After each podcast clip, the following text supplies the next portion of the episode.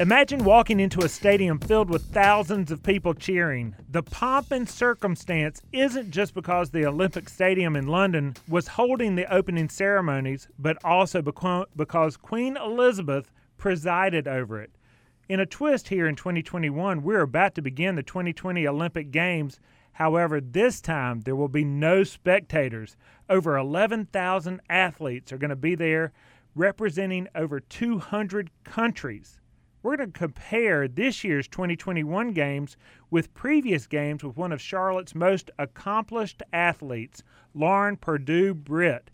Hi, everyone. I'm Bill Barty here on the Carolina Outdoors, joined along with co host Wes Lawson. This is usually where you say, come on in, the listening is fun, but I guess it's come on in, the water feels good. I'm in with that. Of course, water sports are always fitting during the summer so let's go with that. Let's do that. I introduced this as one of Charlotte's most uh, accomplished athletes. Lauren Perdue was already accomplished by the time she made the London Olympic team back in 2012. She swam for the Greenville, North Carolina Swim Club and won her first championship in the 200 meter freestyle at the 2009 USA Swimming Long Course Junior National Championships. Later, she won 19 that's 19, 1 9 ACC championships for the University of Virginia, 16 All American honors, and was named ACC Swimmer of the Year. All of that before making the 2012 Olympic team, where she won a gold medal in the 4x200 meter freestyle. We're going to learn more about her and uh, at our Jesse Brown's Storytellers Night event in October. But for now, she's going to share some insight into her Olympic experience back in 2012. Lauren, welcome to the Carolina Outdoors.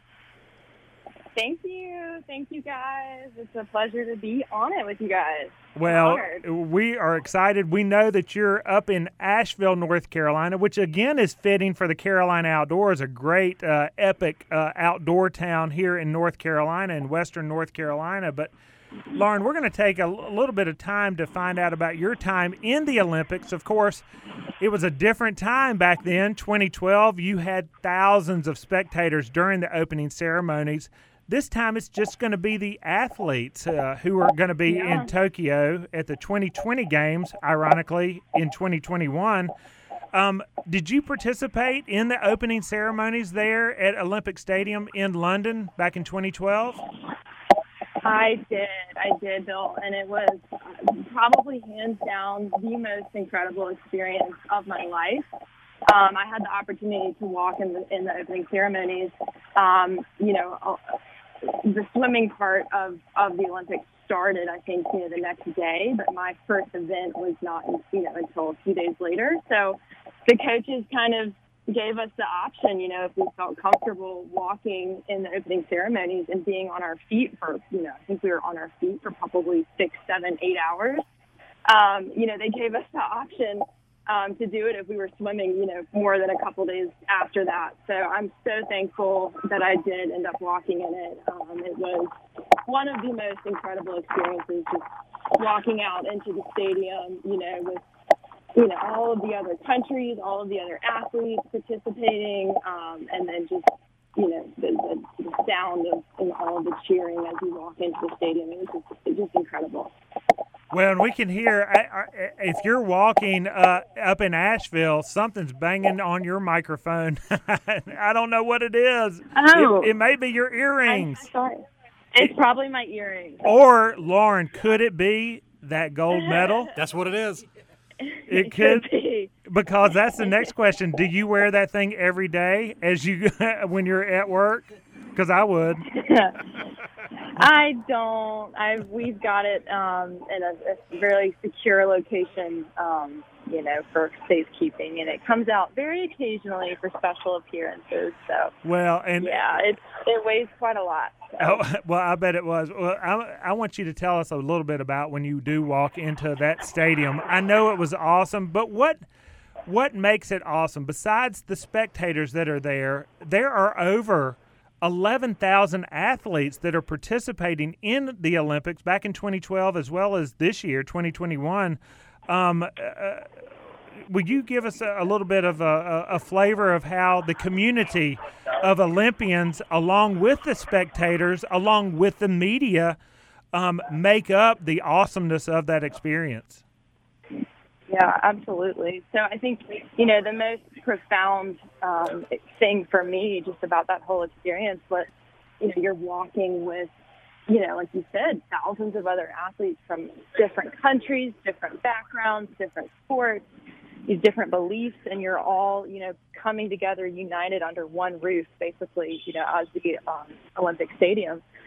And just, I mean, just the energy of the crowd, you know, it's, it really kind of set the tone for the games. And I think, um, you know, the athletes that had the opportunity to walk in the opening ceremonies, I think it kind of, you know, gave them momentum going into their first event or race or whatever it is, you know, for their particular sport. So, you know, it was uh, just life changing. It was great.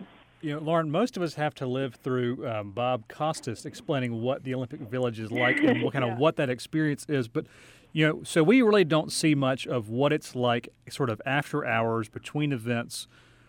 What is it like in Olympic Village? Is it really just, you know, athletes in dorm rooms? Is there a lot of camaraderie? Is there rivalry? Do you never see one another? What's that really like other than what Bob Costas shows yeah. us every four years? That's a great question. So, you know, it kind of depends on, on each country what their rules are um, for the Olympic Village. But for the United States, you know, we are so high profile. We we didn't even have um, so so a lot of the a lot of the countries had their flags on the outside of their dorms so people would know, you know, which dorm they were in. The United States didn't have that because we're so high profile. So, um, you know, that was kind of the first part is we were kind of there in secret almost. Um, and then the second part of that is, you know, because we're so high profile, you know, we've got to, you've got to behave, right? You, you can't be coming back into your dorm, you know, at 2 a.m. or whatever. Like you, you've got, you're there to perform, right? You're there to win medals.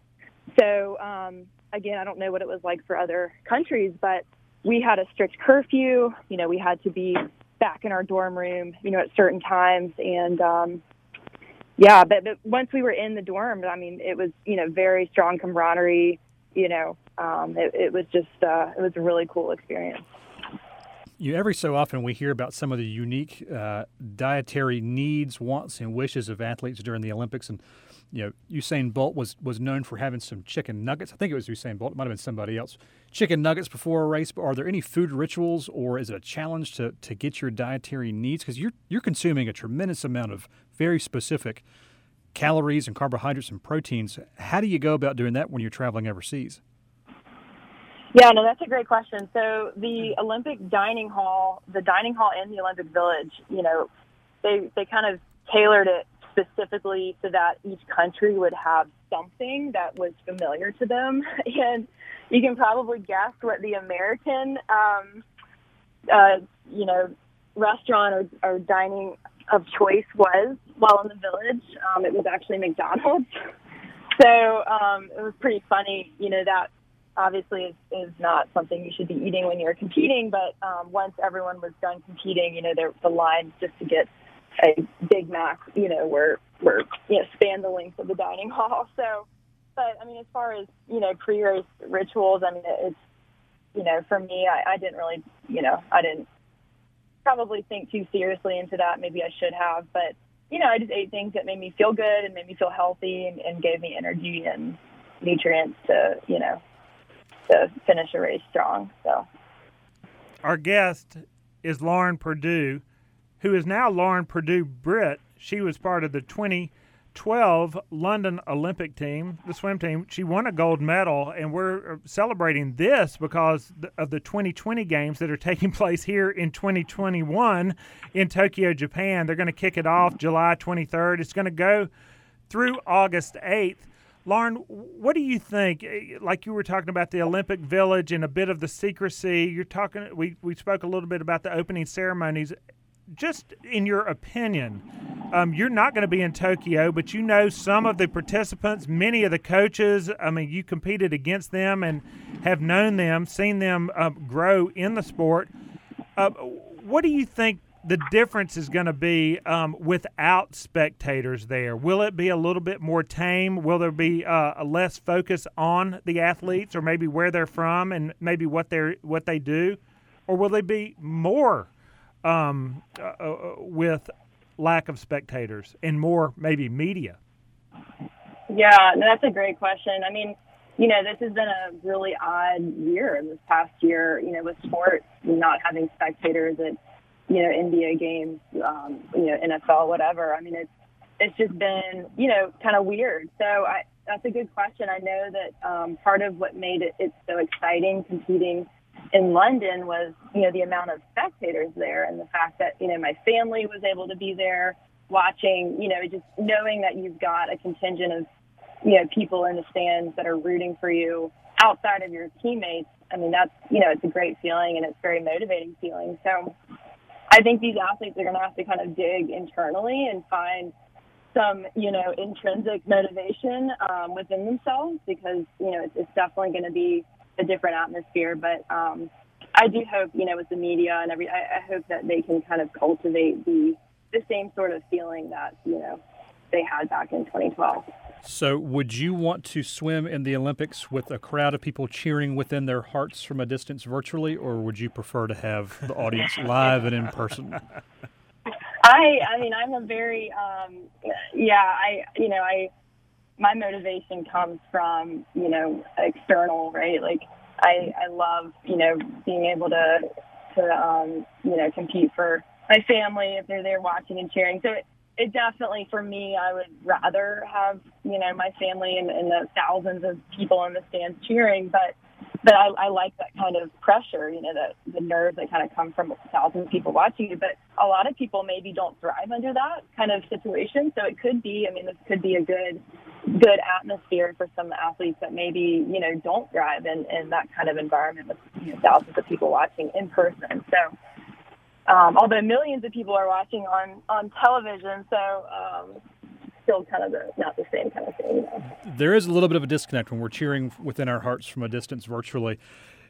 You know, swimming is so, somewhat unique in that it's both a team sport and an individual contributor sport. How does that change the, the nature of the relationships and the camaraderie and the training versus pick a traditional team sport, basketball, soccer, you know, do, do would you say that you all still have the same kind of cohesion they do? Does it matter necessarily? What's that like? It does matter. I mean, it definitely, like you said, is not, um, you know, it's more of an individual sport than, than say basketball. But, but you know, you do really rely on your teammates. I mean, for instance, you know, on the Olympic stage, each person, you know, for the most part, you know, they're swimming an individual race, rather that be on a relay as part of a relay leg like I was on or an individual race, but you're still contributing to the total medal mm-hmm. count and the total number of points, you know, for the United States. So it is, I mean, every, you know, each person is part of the puzzle.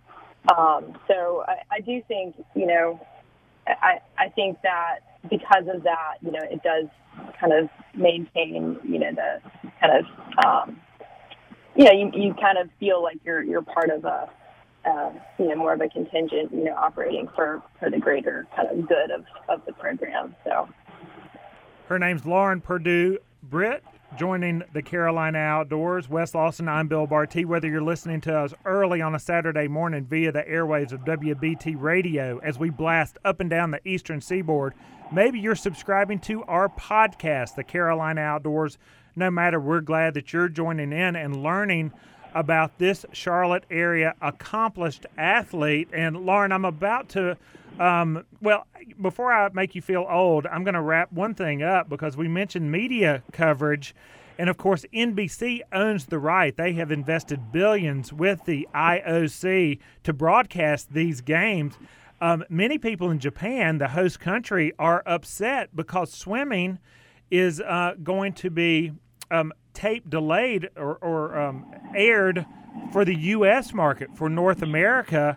And swimming being very popular in Tokyo, many of those people are upset. I don't know. Did you know the popularity of swimming in Japan as well as the U.S. in your competition? You know, um, that is not something that I was super aware of. Um, I do know, you know, swimming is, is one of the more popular sports. Um, I think Michael Phelps probably helped bring the popularity to the sport. Um, but but no, that's that's that's um, I mean, it's not surprising to me at all. Um, but but that's interesting to hear. Well, it, the the part that I was going to make you feel old about is, of course, your games were um, just over eight years ago. Um, the youngest member of Team USA is a swimmer named Katie Grimes, who was in first grade when you were winning your Olympic medal. She is the youngest uh, member of Team USA for the 2021 games, 2020 uh, about to kick off here in July. Um, do you keep up with any of the of the swimmer swimming team currently? I do a little bit. So Katie, um, like you said, was you know I think she was 15 maybe back in 2012, and now she's you know one of the as you would say veteran Olympian on this new team. Um, and then there were a few others um, that I, I did keep up with: Missy Franklin, Alyssa Anderson, Allison Schmitt, um, Dana Vollmer, even just to name a few. Um, you know, and, and swimming is such a small small community, even just you know within the United States. It, you know, swimmers tend to know other swimmers if you know they're kind of at that level. So it was fun, you know, to keep track of them the past four years, and and you know I've always been rooting for for them, you know, as they try and make their second, third, you know, Olympics. So it's it's been really fun to watch this year. You know, I think um, deep down we're all pretty competitive people, and we like to see that uh, medal count flash up on the screen throughout the Olympics. Do you think we're going to come home with the most golds again? I sure hope so. Um, it's you know it'll be interesting this year to watch without Michael Phelps, without Ryan Lochte, without Nathan Adrian. You know some of the biggest names. Um, you know in swimming, Natalie Coughlin, you know Missy Franklin that, that aren't here this year. I you know I still think that we have a really strong team, and I think um, you know if anything we're going to put up a really good fight, and and I do I do think we're going to hopefully come away victorious. Um, overall with swimming. So I've got my fingers crossed. Well, it may not be the Olympic Games, but in October, we have an event at Jesse Brown's called Storytellers Night at Jesse Brown's. And Lauren, we have just kind of skimmed your insight into the Olympics from London to this year's games in Tokyo. But in October, you're going to take the Storytellers stage to go a little bit deeper personally in into your athletic endeavors, your challenges that you had that we didn't get to discuss during this interview, but we look forward to that October 14th night to hear more and learn more about the Lauren Perdue Britt story.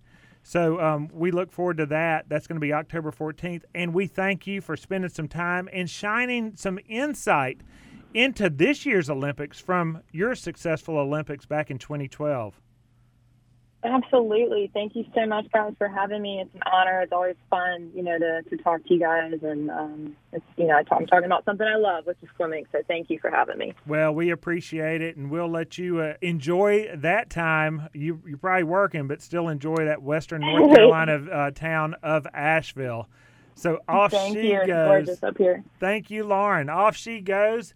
And uh, Wes, off we go. Into the wild blue yonder. We'll be back, though, on the other side to wrap this thing up called the Carolina Outdoors.